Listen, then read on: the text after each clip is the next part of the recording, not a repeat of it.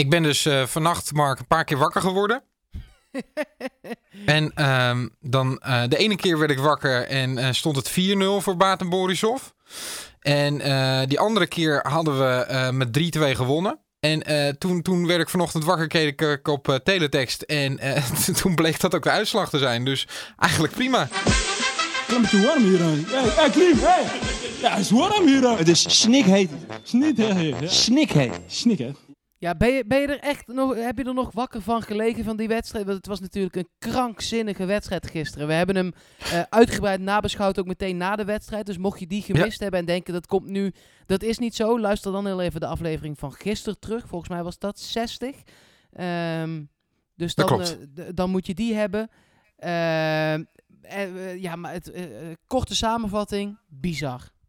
Ja, uh, echt, uh, de ene, uh, het ene gedeelte van de wedstrijd was die weer goed, dan was die weer goed, dan zakte die weer door het ijs.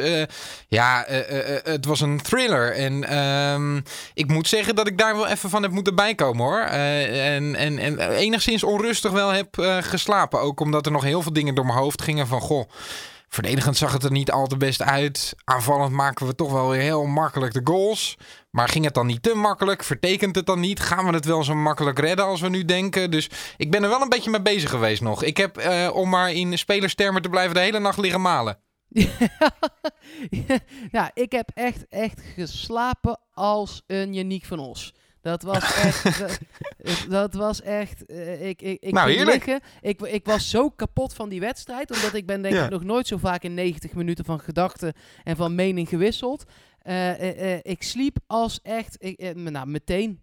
Nou, Heerlijk. Ja. ja. voor jou komt het allemaal goed en, en we gaan het volgende week afmaken. Ja joh, maar ik ben een optimist hè. Totdat het pessimistisch wordt. Ja, zeker. Daar moet je voor oppassen. Dat moet je niet doen. Nee, ik ga er ook vooral vanuit dat PSV het redt. Maar ja, zeker ook...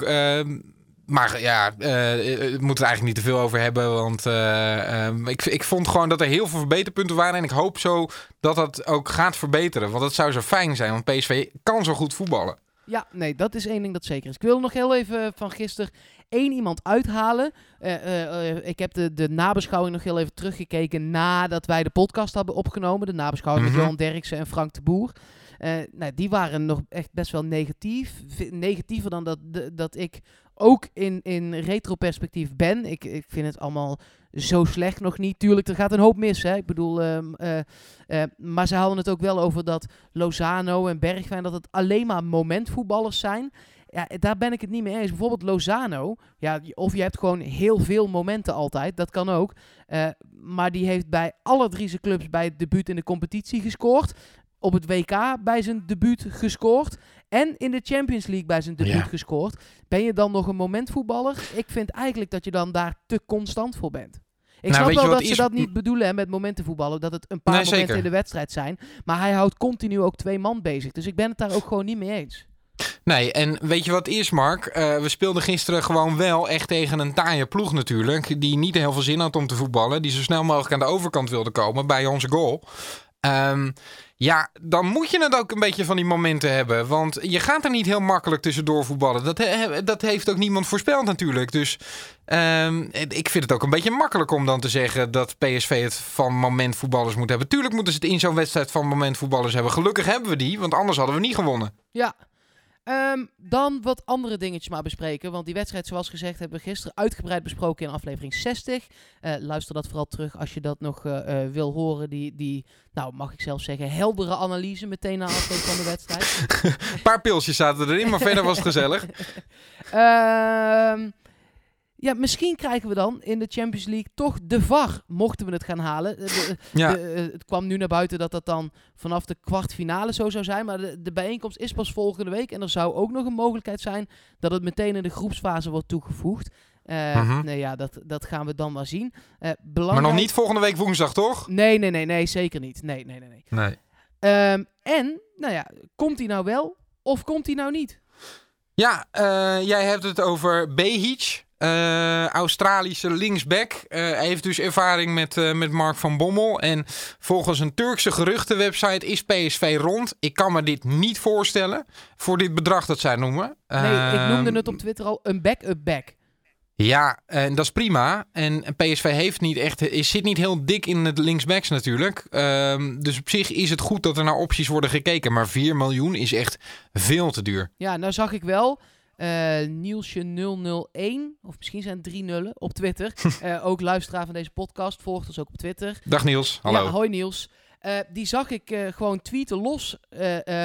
Oh, speler is te duur, welkom. ja, Ah, dat, zou, nou. dat zou ook nog kunnen natuurlijk. Hè? Want dat gebeurt Ja. bij PSV wel vaker. Dat ze eerst roepen, hij is echt veel te duur. En dat hij drie dagen later gewoon netjes op de hertgang verschijnt. zou Ja. kunnen. Ja, dan heb ik liever dat dat nog met Gutierrez gebeurt. Want daarover hebben ze ook gezegd dat hij te duur was natuurlijk. Maar ehm, nou ja, over deze jongen. Ik zag ook heel veel mensen toch wel een beetje klagen... dat ze vinden dat Mark van Bommel een beetje een te eh, dikke vinger in de pap krijgt... qua eh, aankoop van spelers. Want ja, dit zou de tweede speler zijn van Australië... die, hij, die dan ja, op, op voorspraak van hem zou worden gehaald. Ehm, en daar wil ik ook nog wel wat over zeggen. Want ehm, we hebben al eens een eerder eh, een trainer bij PSV gehad. die bondscoach was van Australië. Die heeft toen, weet je het nog, Archie Thompson hier naartoe gehaald. Nou, Ja. dat sloeg helemaal nergens op. eh, eh, miskoop. Ehm, maar diezelfde Guus Hiddink, want daar heb ik het over. die heeft toen die bondscoach van Zuid-Korea was geweest, natuurlijk. Yongpyu Lee en Jisung Park deze kant op weten te lokken. Dus het kan ook wel gewoon echt beide kanten opvallen, natuurlijk. Ja, en ik vind het ook nog niet zo... Je, je hebt het nu over een trainer die zijn stempel wil drukken.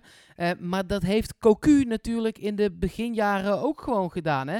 Eh, eh, het heeft nu ook te maken met het feit dat je gewoon een ander systeem speelt. En ja, daar blijkbaar ook net even wat andere spelers voor nodig Ja. hebt. En ja, een Lucassen, ja, waar ga je die dan neerzetten? En een Ramselaar, waar ga je die dan neerzetten? Het, Ja. is, het is een beetje...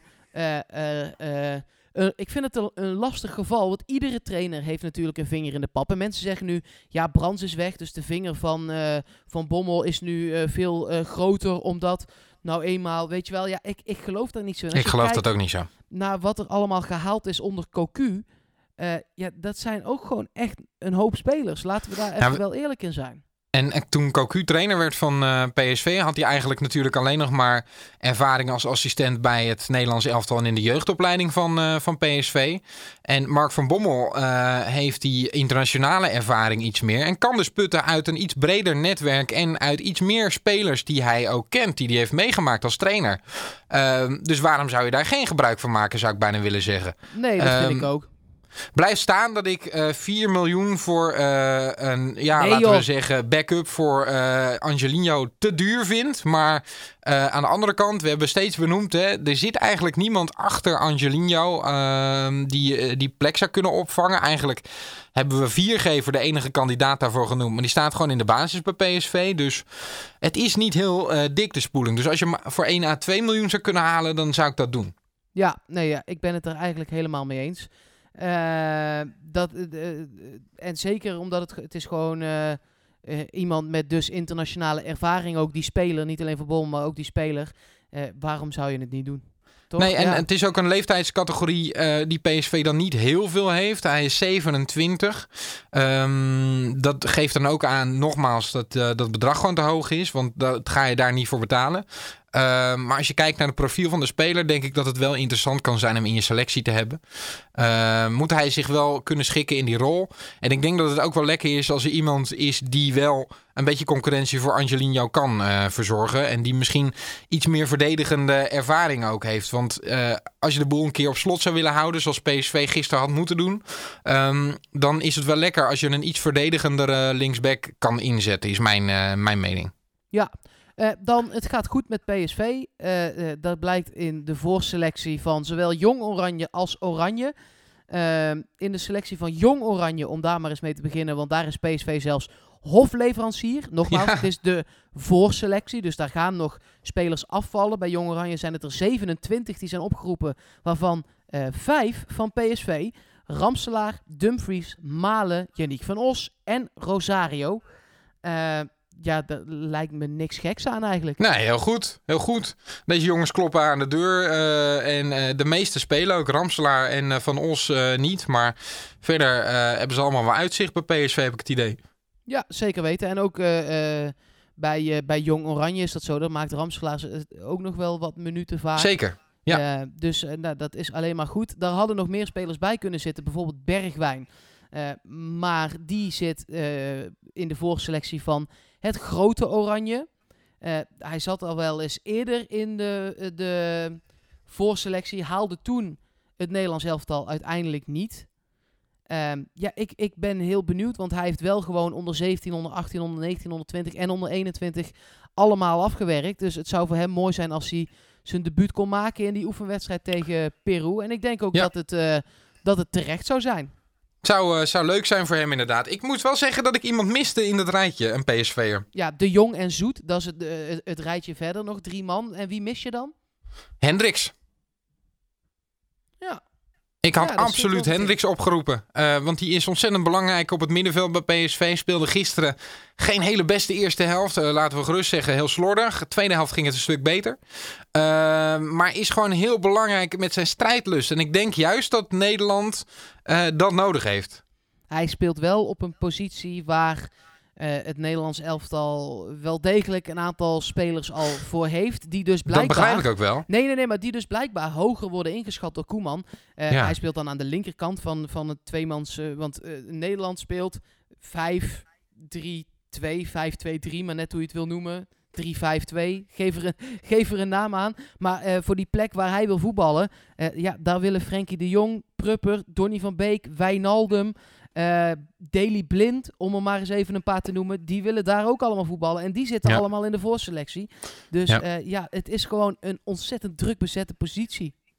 Begrijp ik dus wel, maar ik denk toch dat eh, iemand die de mouwtjes opstroopt, dat, eh, dat dat gewoon altijd een meerwaarde is. En misschien ook zelfs als invaller, maar ja, ik zou hem toch meenemen. Maar goed, eh, misschien eh, eh, kijk ik te veel met een PSV-bril en eh, doet Koeman dat iets neutraler. Maar ik, ik had het toch, ik, ik miste hem gewoon op het, op het lijstje. ja, dus ik, ik snap dat je hem mist. Maar ja, wat ik zeg, het is zo ontzettend druk daar. Maar we, Zeker. we zullen Koeman en Koeman een keer bellen. Nee, de tweede Koeman zit er helemaal niet bij, hè? Koeman, we moeten Koeman Ja, gewoon even ja. bellen. Ja, Ronald. Nou, die, ga- die ga ik meteen even bellen zodra we hebben opgehangen. En dan heb ik daar morgen heb ik daar meer nieuws over. Is dat een Dat is goed. Dat is goed. Ik wil nog één ding even eruit lichten ook, eh Markie. Daar moest ik heel hard om lachen. Want eh, ja, de matchwinner natuurlijk gisteren was eh Donjan Malen. En die heeft eh, op Instagram had hij echt een briljante eh, story. Die postte namelijk een foto van eh, Jordan These. Ik weet niet of je hem hebt gezien. Nee, nee, ik heb het niet Die, eh, Jordan These kreeg natuurlijk gisteren een gele kaart. Omdat hij volgens mij nog een bal in het veld gooide. En een beetje irritant liep te doen in de slotfase. Een beetje naar tijd rekken. Terwijl hij geen minuut heeft gespeeld. Hè. Hij kreeg een gele kaart als bankzitter. Ja, überhaupt, überhaupt eh, eh, knap. Want hij heeft überhaupt volgens mij nog geen minuten gemaakt in het eerste van PSV. Nee, maar daar, nee. hij is, i- zou hij de eerste zijn? Ja, dan moeten we dus boeken er even op naslaan. Die zonder een minuut te spelen voor PSV een gele kaart pakt. Ik denk met officiële wedstrijden wel. Ja, hij heeft in de voorbereiding wel iets gedraaid. Maar, ja, maar die tellen ehm, niet als officiële pot. Nee, nee, nee, nee. Maar eh, hier was Dorian Malen dus ook een beetje opgekomen. Want die heeft een foto van deze geplaatst met nul minuten eh, en één gele kaart. Ja, had hij eh, erbij gezet. Oh, ja, ja, fantastisch. Ik moest er heel hard om lachen. Dat, Ja, eh, lekker dat die sfeer er een beetje in zit in, in de groep. En dat mag ook zo daags na een prima prestatie. Dus jij gaat lekker Ronald bellen en dan eh, hebben we het daar morgen even over. Ja, en vanavond Ajax kijken. Want ja, ik, ik weet, jij staat er net iets anders in dan ik. Maar van mij mogen ze toch gewoon winnen. Ja, voor mij niet. Ik hoop dat ze heel erg uitgeput raken. ja, dat hoop ik ook. Ja. Dat sowieso. Tot Eh, morgen, man. Ik spreek je morgen, hoi hoi. Oké, hoi.